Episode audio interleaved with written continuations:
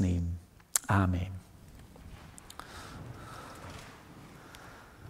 Now we're going to uh, read in our Bibles together uh, from 1 Samuel chapter 20. Um, this is the, the, a part in the, the story of uh, uh the life of David uh, when he has been anointed to be the next king. King Saul has been rejected as God's choice of king, uh, but Saul is not happy, rather, he is angry with uh, David, he's wanting to kill David. David is on the run. Uh, but in chapter 20, we are reminded of this wonderful friendship between David and Jonathan, who is the, the, the son of King Saul. And we see Jonathan acting in uh, an honorable uh, and a wonderful way in this friendship. So we're going to read uh, 1 Samuel 20, verses 1 to 8, and then 24 to 34. So let's hear God's word together. Then David fled from Naioth at Ramah and went to Jonathan and asked, What have I done? What is my crime? How have I wronged your father that he's trying to kill me? Never. Jonathan replied, You're not going to die. Look, my father doesn't do anything great or small without letting me know. Why should he hide this from me? It isn't so. But David took an oath and said, Your father knows very well that I have found favor in your eyes. And he has said to himself, Jonathan must not know this, or he will be grieved. Yet as surely as the Lord lives and as you live, there is only a step between me and death. Jonathan said to David, Whatever you want me to do, I will do for you. So David said, Look, tomorrow is the new moon feast, and I am supposed to dine with the king. But let me go and hide in the field until the evening of the day after tomorrow. If your father misses me at all, tell him. David earnestly asked my permission to hurry to Bethlehem, his hometown, because an annual sacrifice is being made there for his whole clan. If he says, Very well, then your servant is safe. But if he loses his temper, you can be sure that he is determined to harm me. As for you, show kindness to your servant, for you have brought him into a covenant with you before the Lord. If I am guilty, then kill me yourself. Why hand me over to your father? And then from verse number 24. So David hid in the field, and when the new moon feast came, the king sat down to eat. He sat in his customary place by the wall opposite Jonathan, and Abner sat next to Saul, but David's place was empty. Saul said nothing that day, for he thought, Something must have happened to David to make him ceremonially unclean. Surely he's unclean. But the next day, the second day of the month, David's place was empty again. Then Saul said to his son Jonathan, Why hasn't the son of Jesse come to the meal either yesterday or today? Jonathan answered, David earnestly asked me for permission to go to Bethlehem. He said, Let me go because our family is observing a sacrifice in the town, and my brother has ordered me to be there. If I found favor in your eyes, let me go to see my brothers. That is why he has not come to the king's table. Saul's anger flared up at Jonathan, and he said to him, You son of a perverse and rebellious woman, don't I know that you have sided with the son of Jesse to your own shame and to the shame of the mother who bore you? As long as the son of Jesse lives on this earth, neither you nor your kingdom will be established. Now send someone to bring him to me, for he must die. Why should he be put to death? What has he done? Jonathan asked his father. But Saul hurled his spear at him to kill him. Then Jonathan knew that his father intended to kill David. Jonathan got up from the table in fierce anger. On that second day of the feast, he did not eat because he was grieved at his father's shameful treatment of David. Uh, so we'll leave our reading there and we'll uh, reflect on it as we think about 1 Corinthians 13. Uh, now we're going to uh, hear another psalm sung, which, of course, at home you can sing. Uh, we will reflect on Psalm 119 and the section from 65 to 72.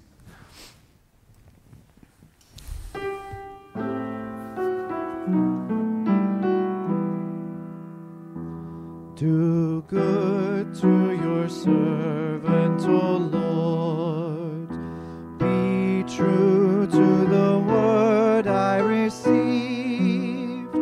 Teach knowledge and judgment to me. Because your commands I've believed. Before my affliction I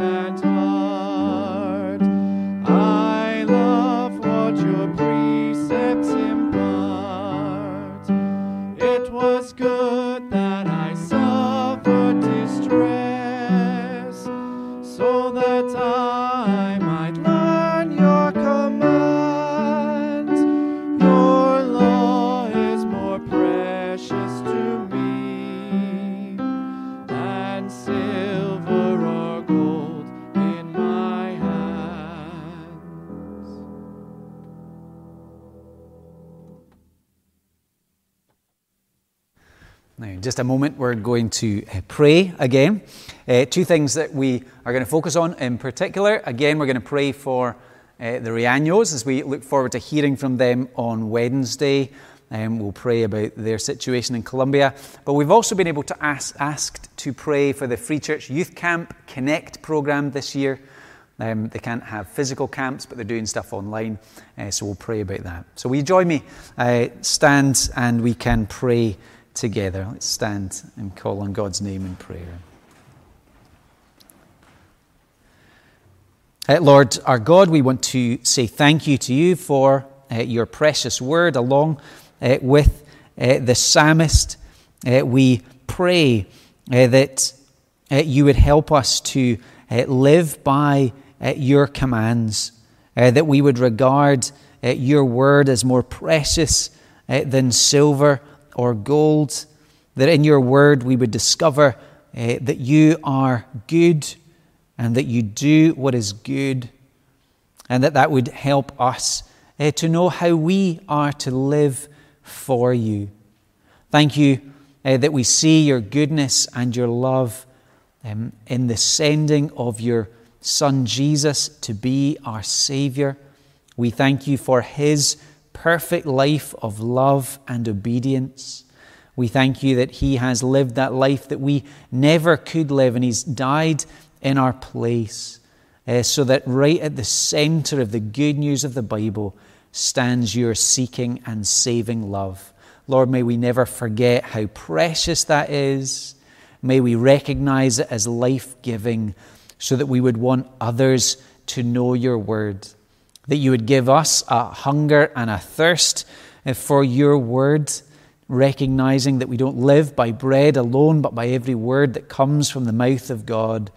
And that what we would want for the people uh, that we care about most would, would be that they too would come to know you in your word. Uh, Lord, we recognize uh, how much as a, a country and how much the nations of the world uh, need to know uh, our Creator as our Redeemer and Savior. Uh, to be able to call you our Father in heaven, uh, to not have to live with a fear of death and judgment, but to know assurance of your welcome and your forgiveness in and through the Lord Jesus. And so we pray that you would be at work uh, in this country and in the nations of the world, that wherever today uh, the good news of the Lord Jesus is, is read and proclaimed, uh, that it would strengthen the faith of your people, uh, that it would draw us to greater worship and love, and that it would draw men and women and boys and girls to put their trust in Jesus as Lord and Savior today. Uh, Lord, we uh, think of uh, the Free Church Youth Camps program. We thank you for decades of uh, teaching your word to children and young people, of lives that were changed through coming to faith in Jesus through those camps, of friendships uh, that were established that continue, of uh, being strengthened in faith and understanding of your word. And Lord, as we think about that rich legacy in the past, we pray that this year, uh, while it's so very different, would still uh, serve a vital purpose. And we do pray for wisdom and creativity for those who are developing the online program. Uh, that you would, as they pray and as they think, that you would give them wisdom to know how best to communicate truth uh, how best to organize themselves uh, to make sure people have a really great week. Lord, we pray for uh, folks who uh, tune into those uh, different sessions for the different age groups, uh, that um, it would be a, a, place where they might be able to meet new people, uh, to enjoy different uh, fun activities, but also a chance where they can hear your word being taught and where you might uh, draw them to faith in the Lord Jesus. Lord, we also pray for our friends Manuel and Patty in Colombia. Uh, we think of the nation of Colombia uh, struggling with uh, the pandemic and, and, struggling to cope. Uh, we think of Manuel and Patty as they look to love and serve uh, so many hurting and suffering people, uh, so many who have been bereaved. We think of their counseling ministry to pastors and their wives as they look to care for churches that are, are straining with all the, the the sadness and the pressures that they have faced. Lord, as they bear the burdens of others, uh, may they know you coming alongside of them uh, to bear them up. May they hear that invitation from Jesus Come to me, all you who are weary and burdened, and I will give you rest.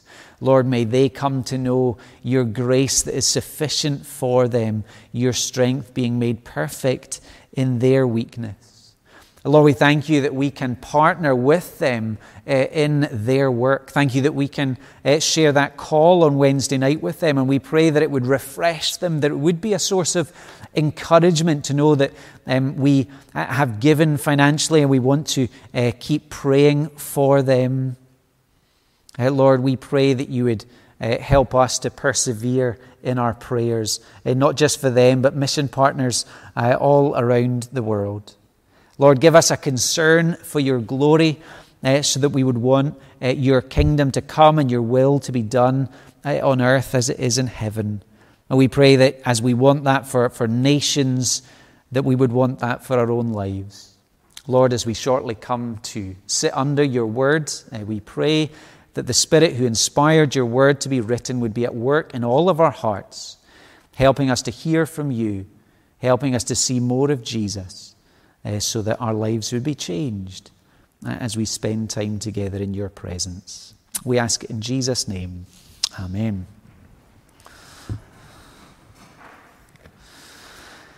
Now, uh, before we turn to 1 Corinthians 13, where we will be uh, this morning, I want us to read together uh, from another letter that Paul wrote, uh, 2 Timothy chapter 3. It's a letter written shortly before uh, Paul would die uh, for his faith in the Lord Jesus, and he writes to uh, Timothy, uh, his friend, and he says this in chapter 3 But mark this, there will be terrible times in the last days. People will be lovers of themselves, lovers of money, boastful, proud, abusive, disobedient to their parents, ungrateful, unholy, without love unforgiving, slanderous, without self control, brutal, not lovers of the good, treacherous, rash, conceited, lovers of pleasure rather than lovers of God, having a form of godliness but denying its power, have nothing to do with such people. Speaking there of false teachers within churches. Verse 10 You, however, know all about my teaching, my way of life, my purpose, faith, patience, love, endurance, persecutions, sufferings. What kinds of things happened to me in Antioch, Iconium, and Lystra, the persecutions I endured, yet the Lord rescued me from all of them. In fact, Everyone who wants to live a godly life in Christ Jesus will be persecuted, while evildoers and impostors will go from bad to worse, deceiving and being deceived. But as for you, continue in what you have learned and have become convinced of, because you know those from whom you have learned it, and how from infancy you have known the Holy Scriptures, which are able to make you wise for salvation through faith in Christ Jesus. All scripture is God breathed and is useful for teaching, rebuking, correcting, and training in righteousness, so that the servant of God may be thoroughly equipped for every good work. Um, and so we'll reflect on those words as we come to 1 Corinthians chapter 13. We've been here for the last few weeks. Today we are in verse 6, where we read, Love does not delight in evil, but rejoices with the truth. So here we are again thinking about the most excellent way of love that Paul is encouraging this church in Corinth to stick with and to return to. Um, and we've been in really in the, the nitty gritty, the specifics of what love looks like over the last few weeks. And, and this time we're going to sort of, in a sense, pan back a little and we're going to invite ourselves to reflect, to ask the question Am I making progress in my love? Are we making progress as a church in our love, particularly in view Christian love, love for God, love for others. It's important that we measure progress. I imagine, uh, like many families, you know, we have uh, a height chart uh, in our house, and, and the boys enjoy uh, charting their height every so often to see if they are growing up. And it's interesting that whenever they uh, get one of those updates, usually a couple of days later, they'll go back to the chart to see if they have grown since the last time. We have to keep reminding them. Often you don't see progress over days, sometimes not even over weeks. You have to go back months or years to see growth and development. Uh, but measures of, of growth and progress and success are important, aren't they? They're important in our workplace and in our studies. What does success look like? Am I uh, developing? We think about it too in our skills and our hobbies. Am I becoming more competent?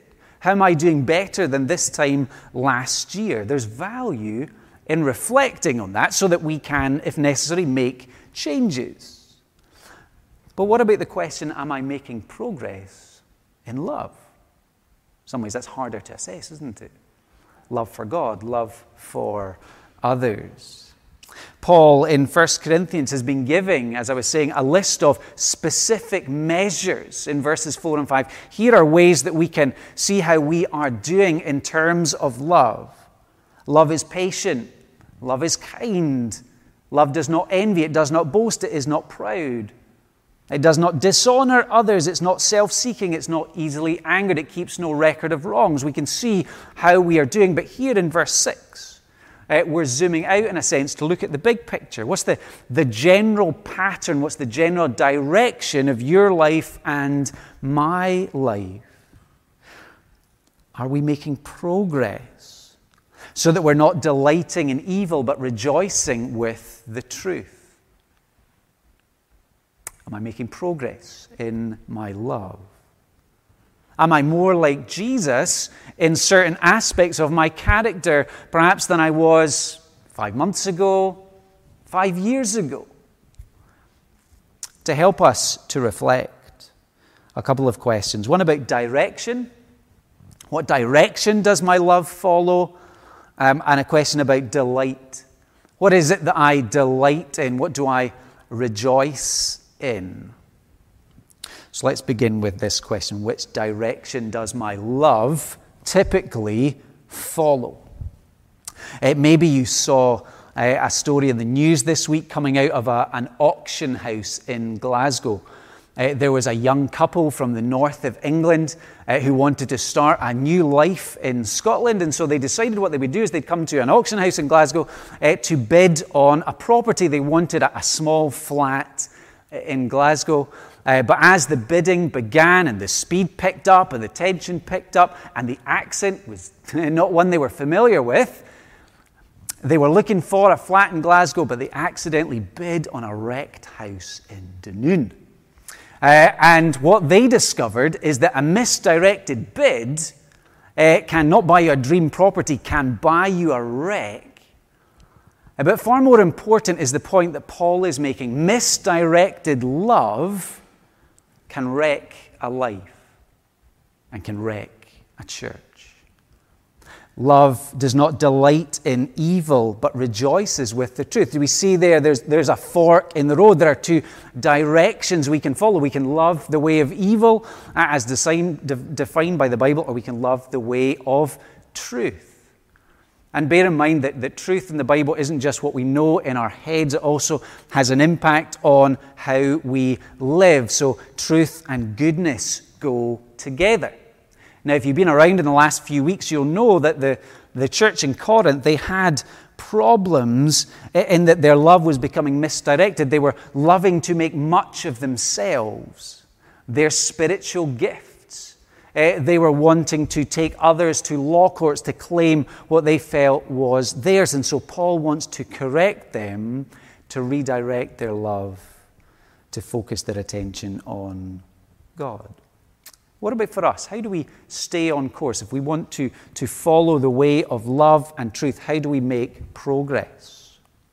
Well, let's begin with some pointers. The first one from this verse Christian love delights in God's truth. Or to put it another way, Christian love stands opposed to everything in life and practice which is evil. And so we are delighting in what is good and true. That's why we read from 2 Timothy 3. Hopefully, as you read it, you would have seen Paul's concern. He is concerned that uh, Timothy, living in the culture that he lives in, uh, would, would come under pressure uh, to, to misdirect his love. So it talked about um, not being a lover of self or being a lover of money, uh, choosing to love what is not good, choosing to love pleasure rather than to love God.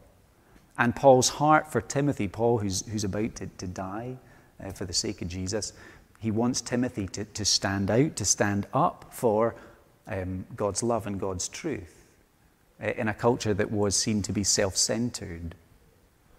And that love and that truth was found in, in God's Word. That's why he directed him at the end of 2 Timothy 3 to remember uh, God who breathed his Word out.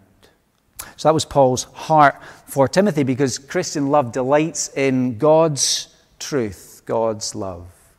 A second pointer, and it's related, is that Christians love to walk in God's truth. That's our, our general tendency because uh, when we turn to trust in Jesus, we're given a new heart and we're given new desires.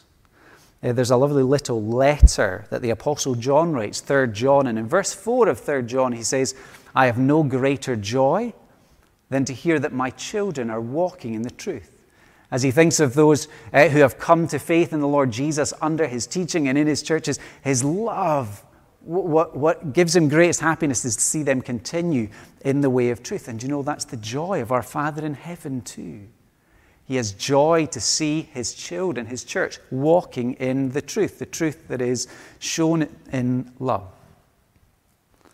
Uh, crucial to the gospel, one of the, the most beautiful images that we find in the Bible of our salvation is that God in love adopts us into his family that God the Father, in love, sends his Son Jesus into the world. And Jesus the Son gladly dies to become the firstborn among many brothers, to share the joy of heaven with his brothers and sisters, those who put their faith in him as Savior, who then call God our Father in heaven. And God gives the Spirit to come and live in our hearts, the Spirit of adoption. And all of that means that we now have a new desire as Christians to please our Father in heaven.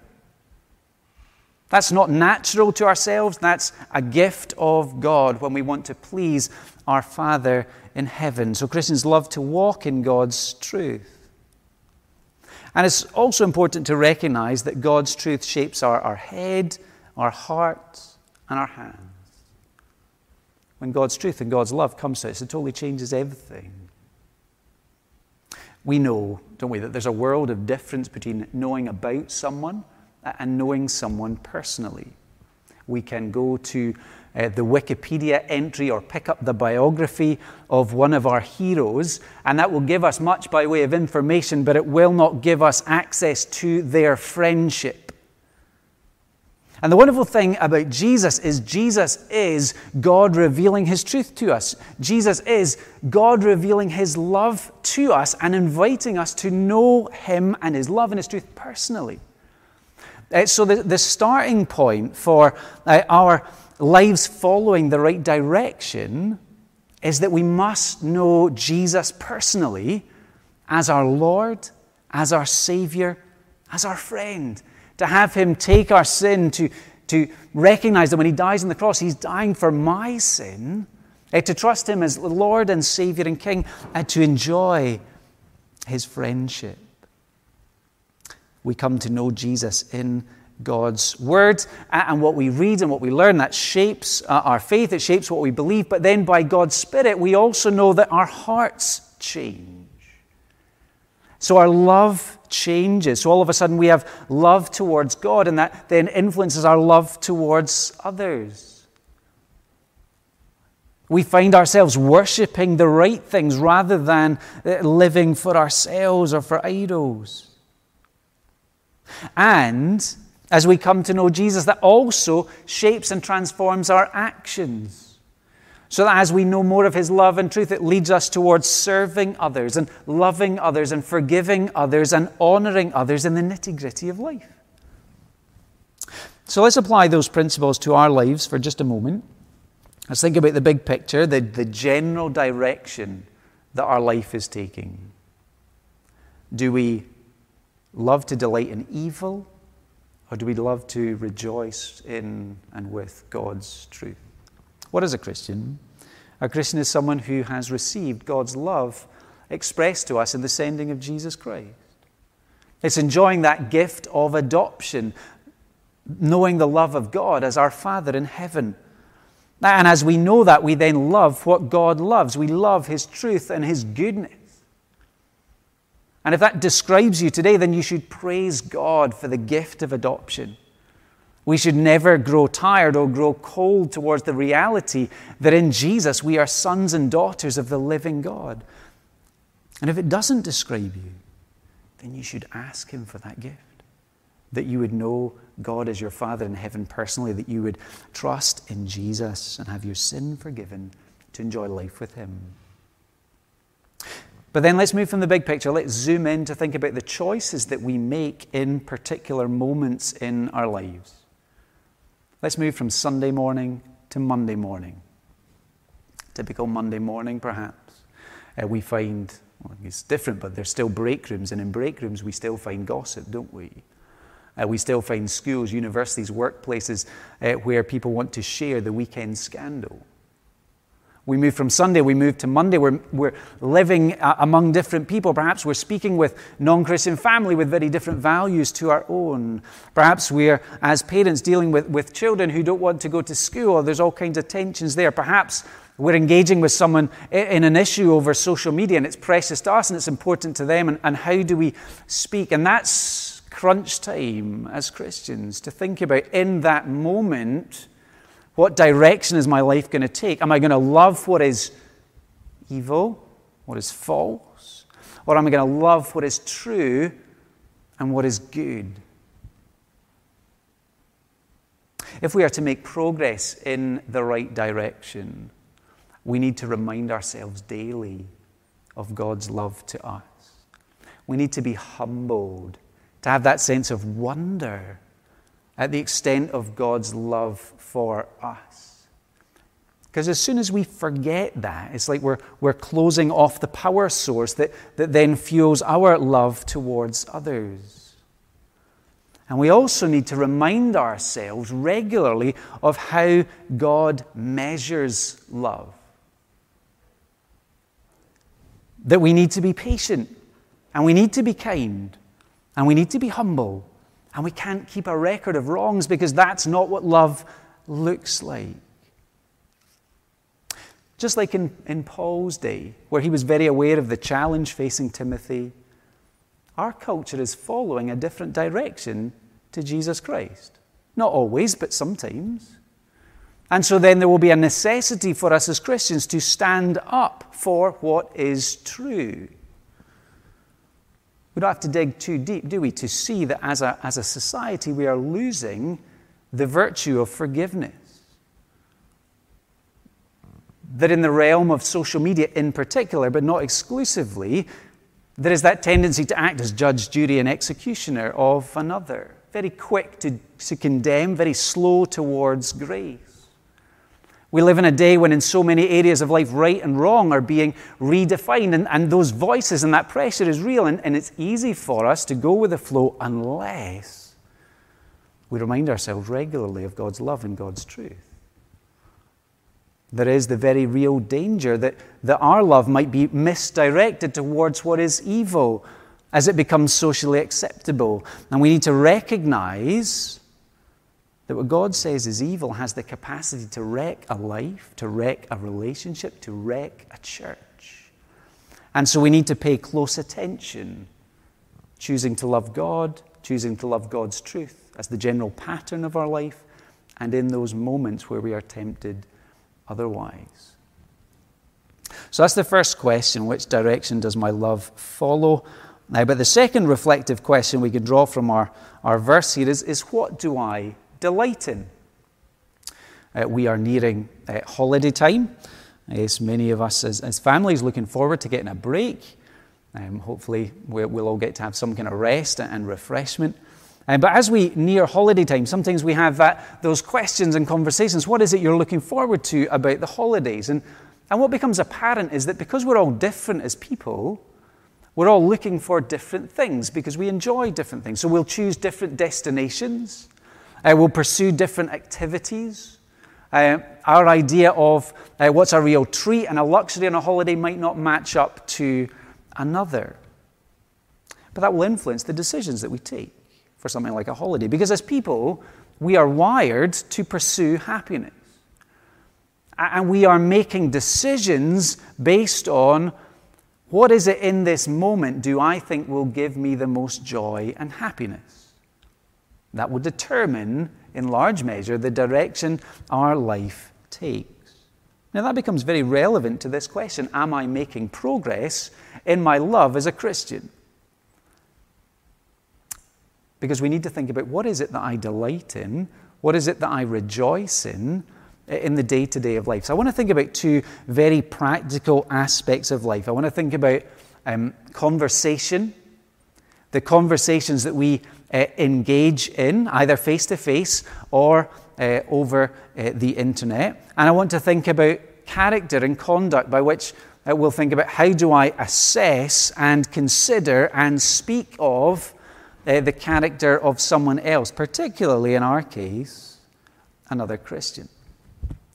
So, when it comes to conversation, do I delight in the truth or do I delight in evil? I heard it said this week that we are part of a suspicious society. And that makes sense. Uh, we see suspicion towards our politicians, towards uh, the police, towards almost anybody in a position of leadership and authority, and it that makes its way into a church as well.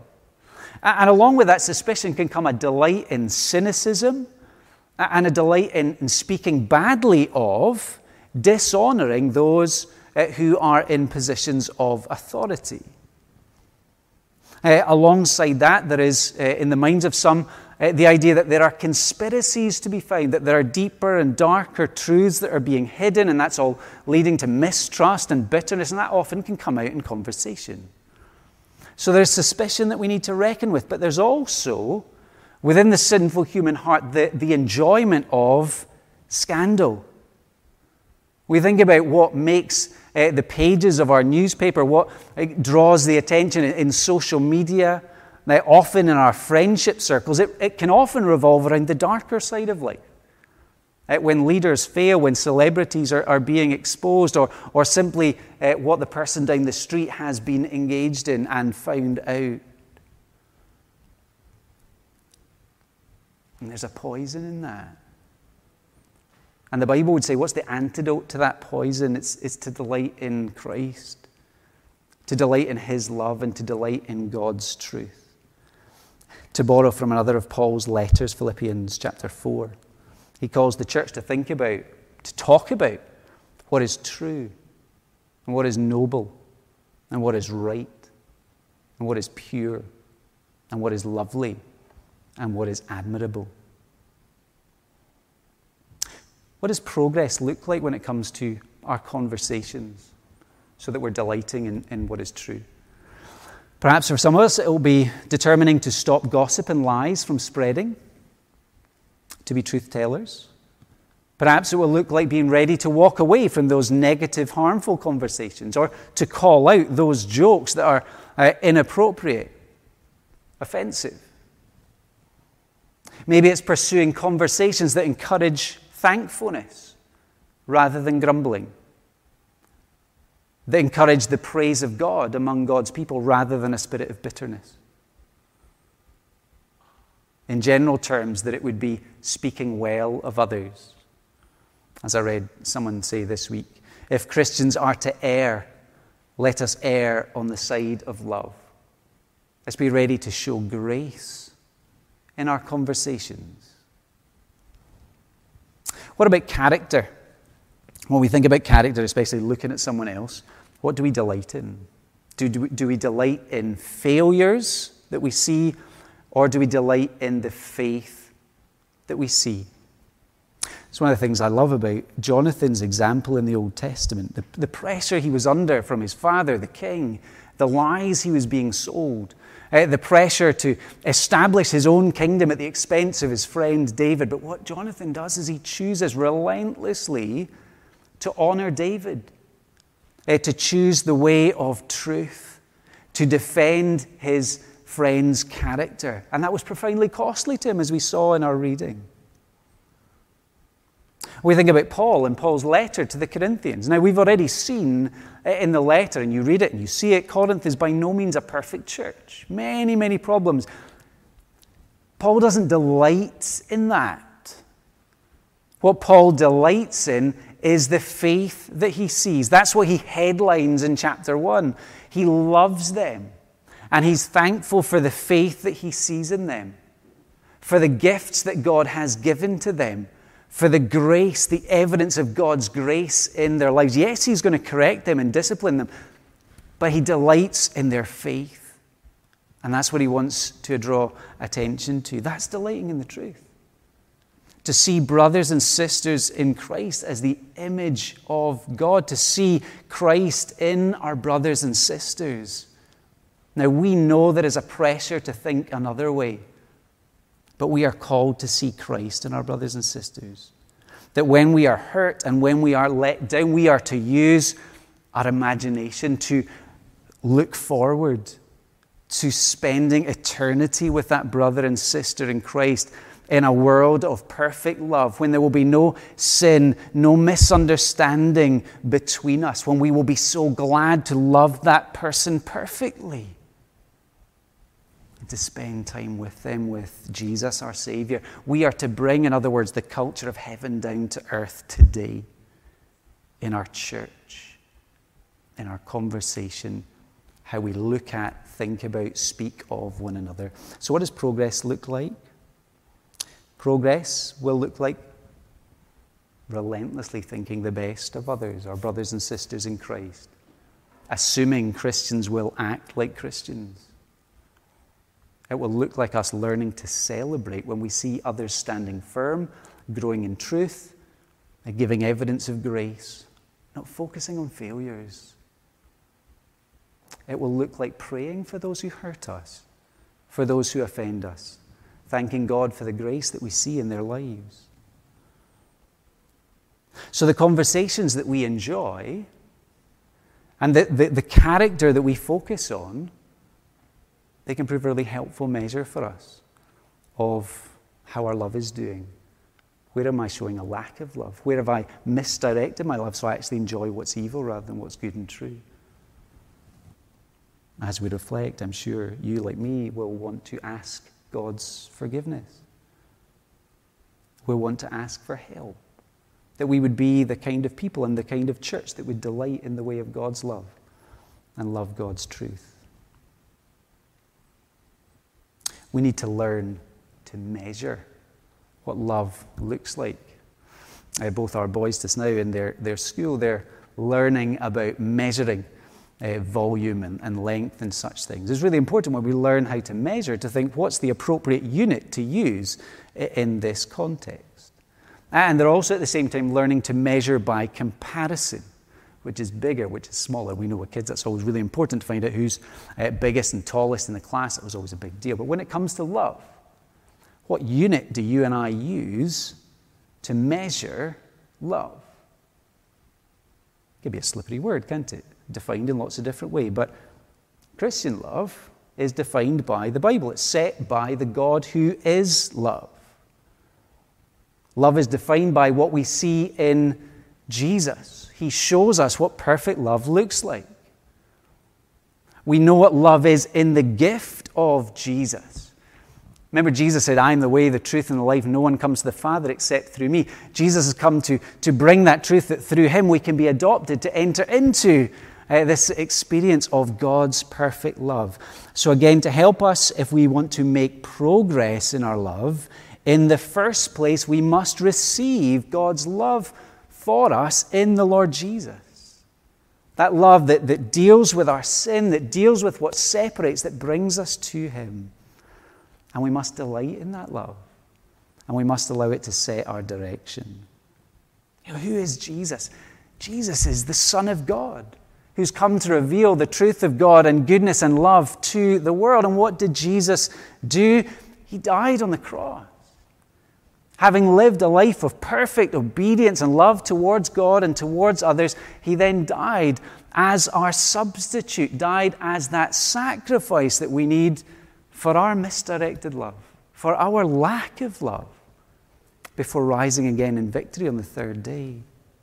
And why did Jesus die? He died to show us what perfect love looks like love that is self giving, love that is sacrificial, love that makes us children of God. Let me read for us 1 John 4, verses 9 and 10. This is how God showed his love among us. He sent his one and only Son into the world that we might live through him. This is love. Not that we loved God, but that he loved us and sent his Son as an atoning sacrifice for our sins. What do we receive uh, from Jesus, the one who is love? We receive everything. We enjoy the love of God, Father, Son, and Spirit. We enjoy peace with God, knowing our sins are forgiven. We enjoy the hope of eternal life, knowing God now with the hope of enjoying Him forever. Knowing the love of Jesus changes everything.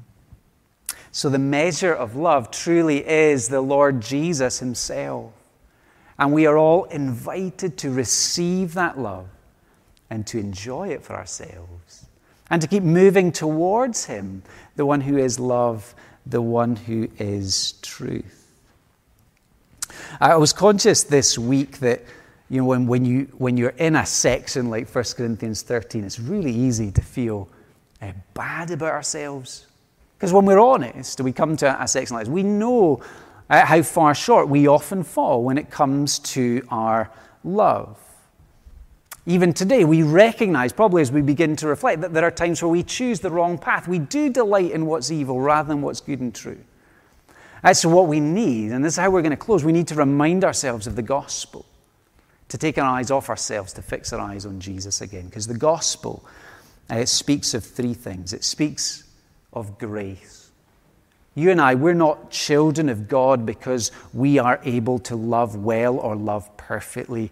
We are children of God because of the perfect love of God, His grace in sending Jesus to love us and save us when we couldn't save ourselves and we couldn't love God. So we need to remember God's grace. The gospel also speaks of, of growing in love. One of the wonderful things is that when we become a Christian, we're not then left to ourselves to kind of figure it out and, and, and to make improvements. No, the Spirit comes to live in us, and we get a new heart and we get new desires. And so we have this promise that as the Spirit is working in us, and the Spirit wants to make us more like Jesus and show us more of His glory, that we will make progress. That as we're walking with the Spirit, we will change, that He is making us more and more like Christ. And sometimes we have to look back over the years and we have to learn to reflect to see, I can see. I know I'm not perfect, but I am making progress. But we also need to remember when it comes to the gospel, we need to remember the promise of glory. That reality that while, as much as now we feel our struggles and our failures, there is a day coming when we will measure up perfectly. When Jesus returns in his glory and we are with him, we will see him and we will be made like him, and then, then we will love perfectly. Then we will pursue his truth perfectly in heaven, a, world of love. And we re- need to remember that the God who has begun a good work in us will certainly complete it all the way until the day of Christ Jesus. Let's pray together. Lord, our God, uh, we recognize uh, so much um, that is contrary to what is good and true in our lives, in our conversation, in how we think of others or treat others. Lord, we want to take a moment to confess that.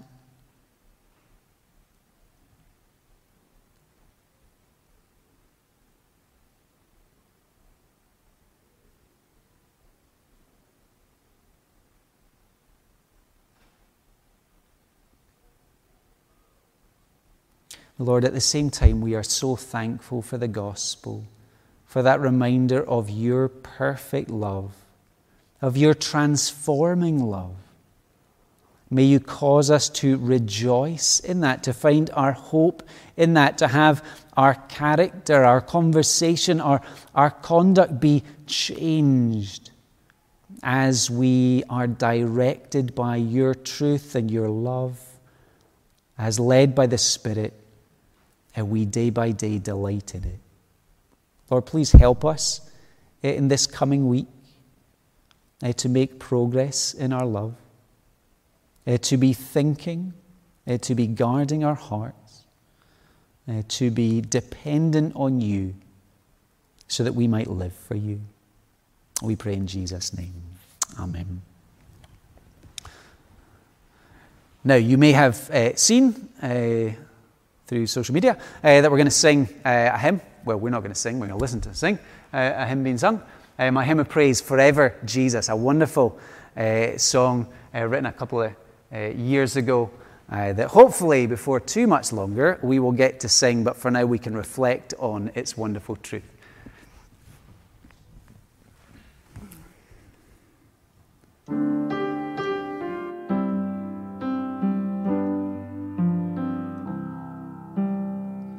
My hymn of praise shall be forever Jesus, my firm foundation in shifting sands, my strength and hope through many